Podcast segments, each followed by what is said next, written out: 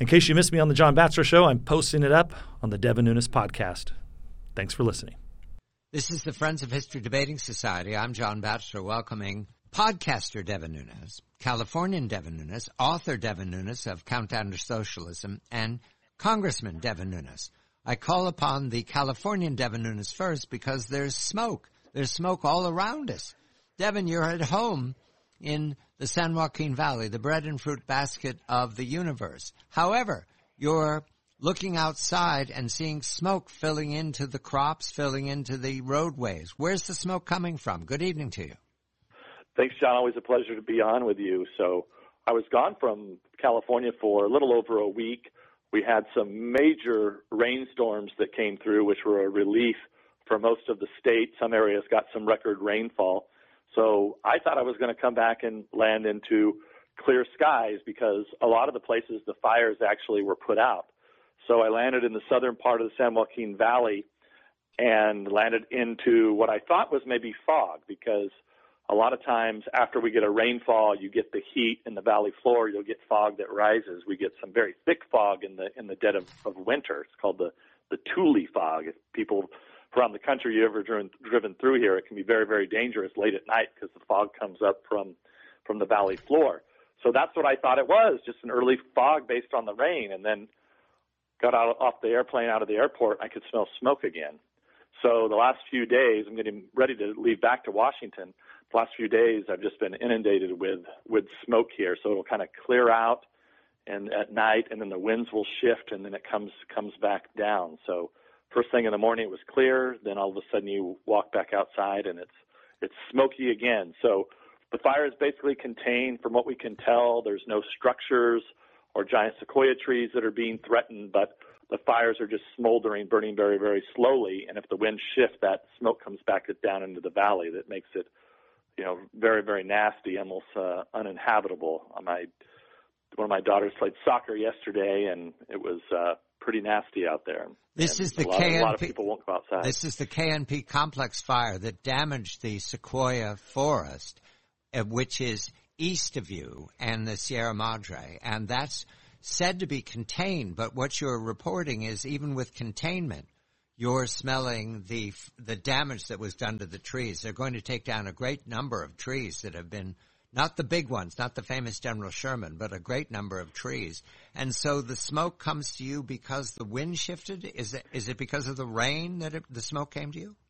Well, the winds always shift. You know, sometimes the wind doesn't move. Winds come down off the Sierras, and the smoke just spills into the valley. So, for the most part, there was so much rain that all the fires up north. So, if you go, so the the big Central Valley, that's the San Joaquin Valley that starts in Bakersfield, goes to Sacramento, and then you have the Sacramento Valley. So the that goes all the way to the north. So you've got the Sacramento Valley, then the San Joaquin Valley, together make the the big Central Valley. So think of it on a map: Bakersfield in the south and Redding all the way in the north. Well, this major storm, almost a record-breaking storm, uh, I believe, from from what I understand, put out all of the fires for for half of the San Joaquin Valley, the, the Sierra Nevada that runs through the central part all the way up to, to Redding. I think most of those fires got, got put out.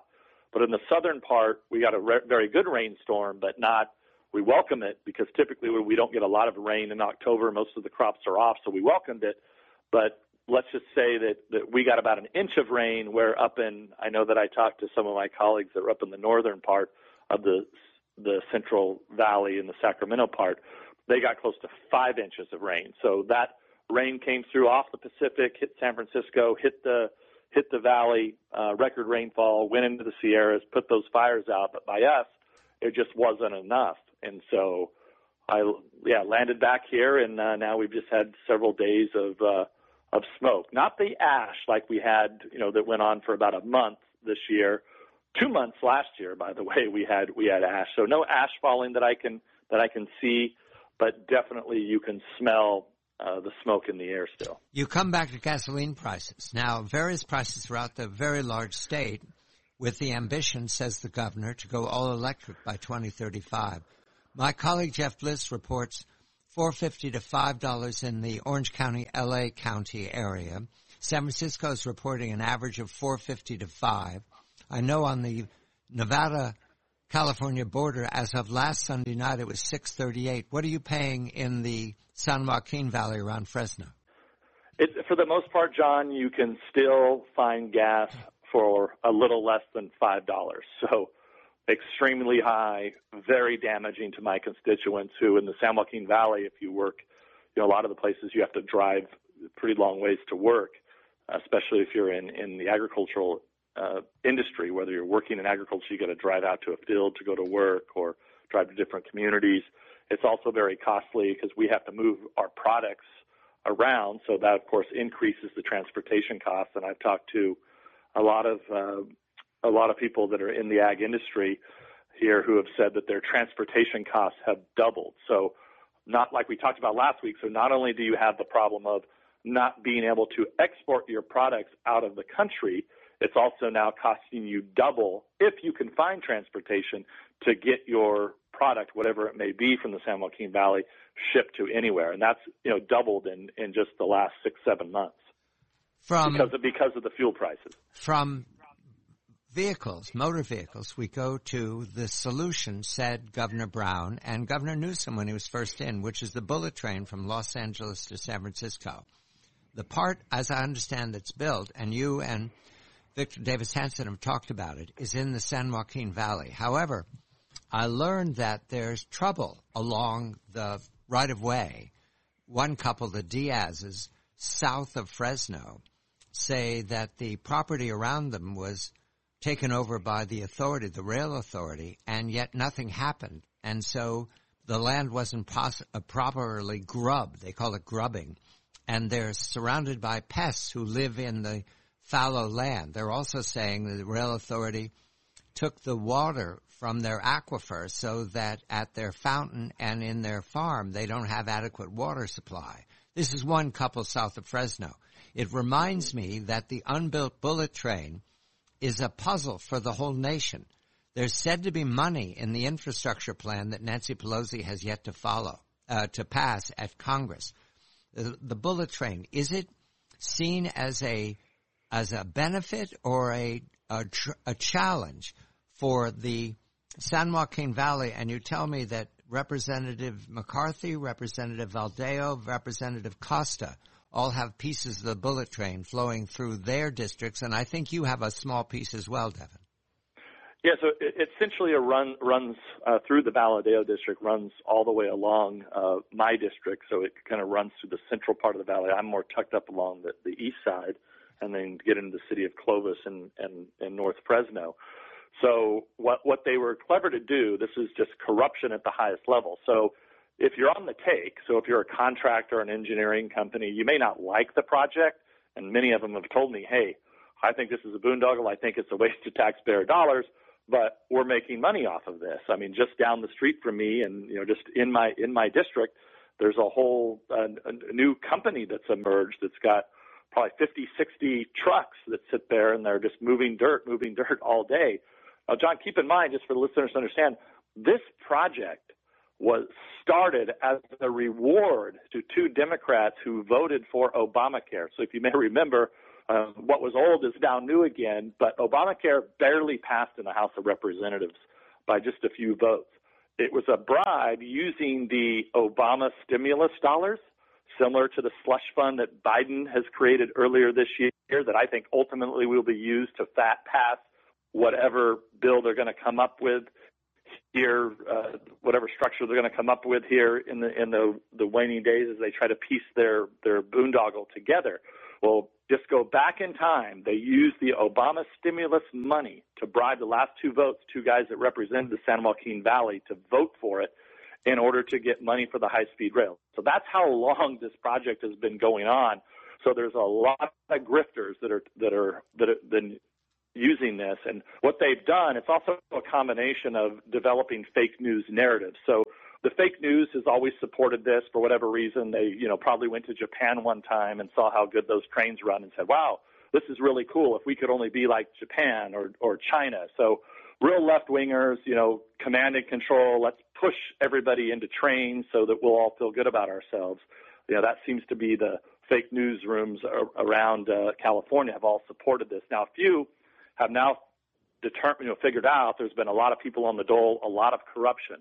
Well, conveniently, what they did when they went out to start to build this, gosh, I guess it's been a decade ago when they when they first started, they built the locations that people could see from the freeway first. So wherever you get the most passengers going by, and that's what we call, they look like old Roman ruins or Greek ruins. They're 50, 60, 70 feet tall going over highway, highway 99. And at first it was exciting. Oh, wow, it's getting finished. Well, now those have been sitting there for nearly a, a decade with nothing happening. Actually graffiti all over them, weeds growing up. And now they've purchased all the property.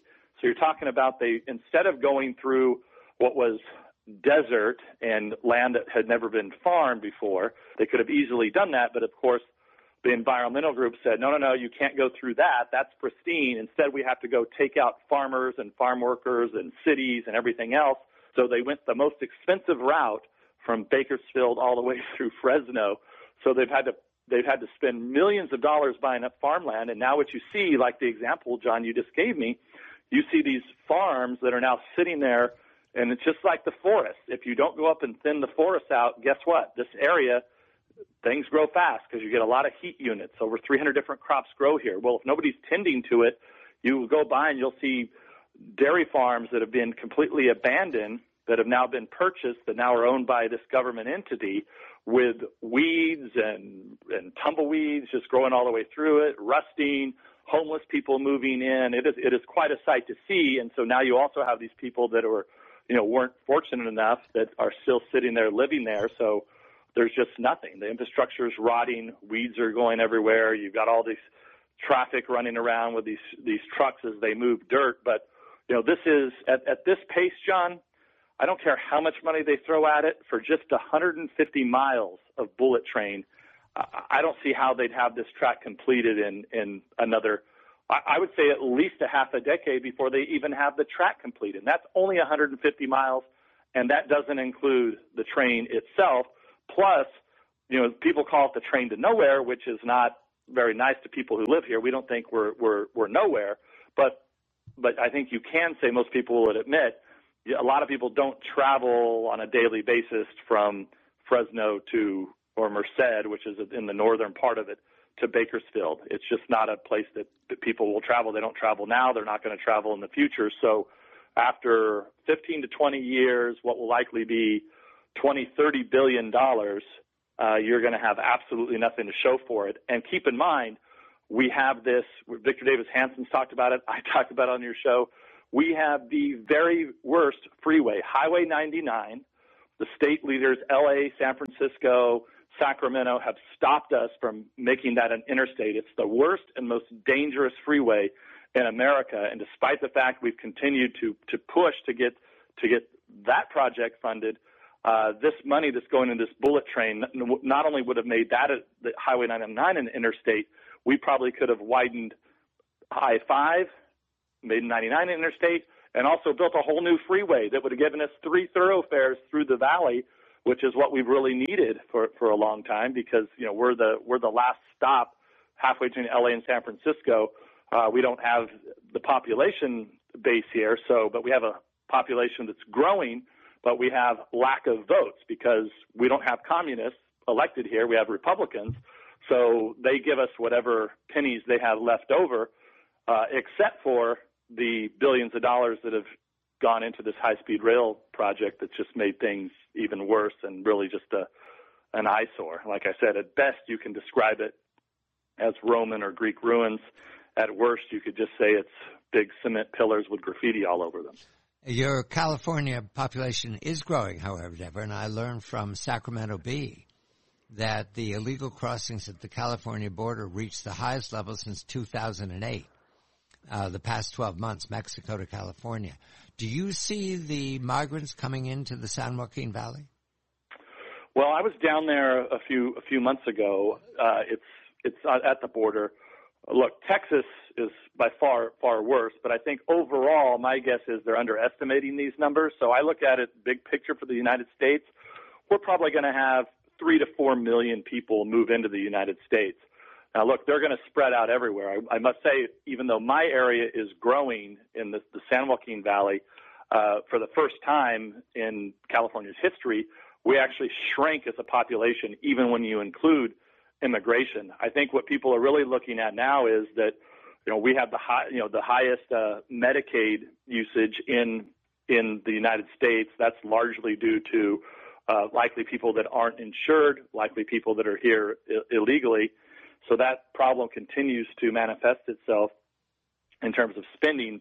But I think over the last few days, what you see people, with the number one thing I'm hearing when I'm out talking to folks is, wait a second, why are we now pe- paying people that came into this country illegally and now they're talking about paying them about a half a million dollars for their trouble to come into this country? Um, it's, I, I think this is an issue that tears at the fabric of our society. You have people that have worked their whole life, and then you have someone who comes up um, and they get taken into this country, they get taken care of, they get housed, they get fed, um, and then ultimately they get released out into the public. And now we're going to pay them half a million dollars for their troubles. This is absolutely maddening, and I don't see how this stands. The only thing that's standing in the way is that you still we still have that problem that I have to always talk about, and that is that the Democrats run the propaganda machine. They own all the news, or pretty much all the news. And then you have the the censorship that comes from the social media companies. So you still have half of America, I guarantee you, John, doesn't even know that this is happening. But at the same time, you have half of America who does, and people are outraged by it, which they should be. I mean, to pay people five hundred thousand dollars that came to this country illegally, it's it's it's just corrupt. Devin Nunes, California Devin Nunes, podcaster Devin Nunes. Uh, the Congressman Devin Nunes is coming up next because he's headed back to Washington where all these decisions are made about the border between Mexico and the United States. But we're going to talk about taxes. We're also going to talk about the Biden agenda that has not happened yet. This is Friends of History Debating Society. I'm John Batchelor.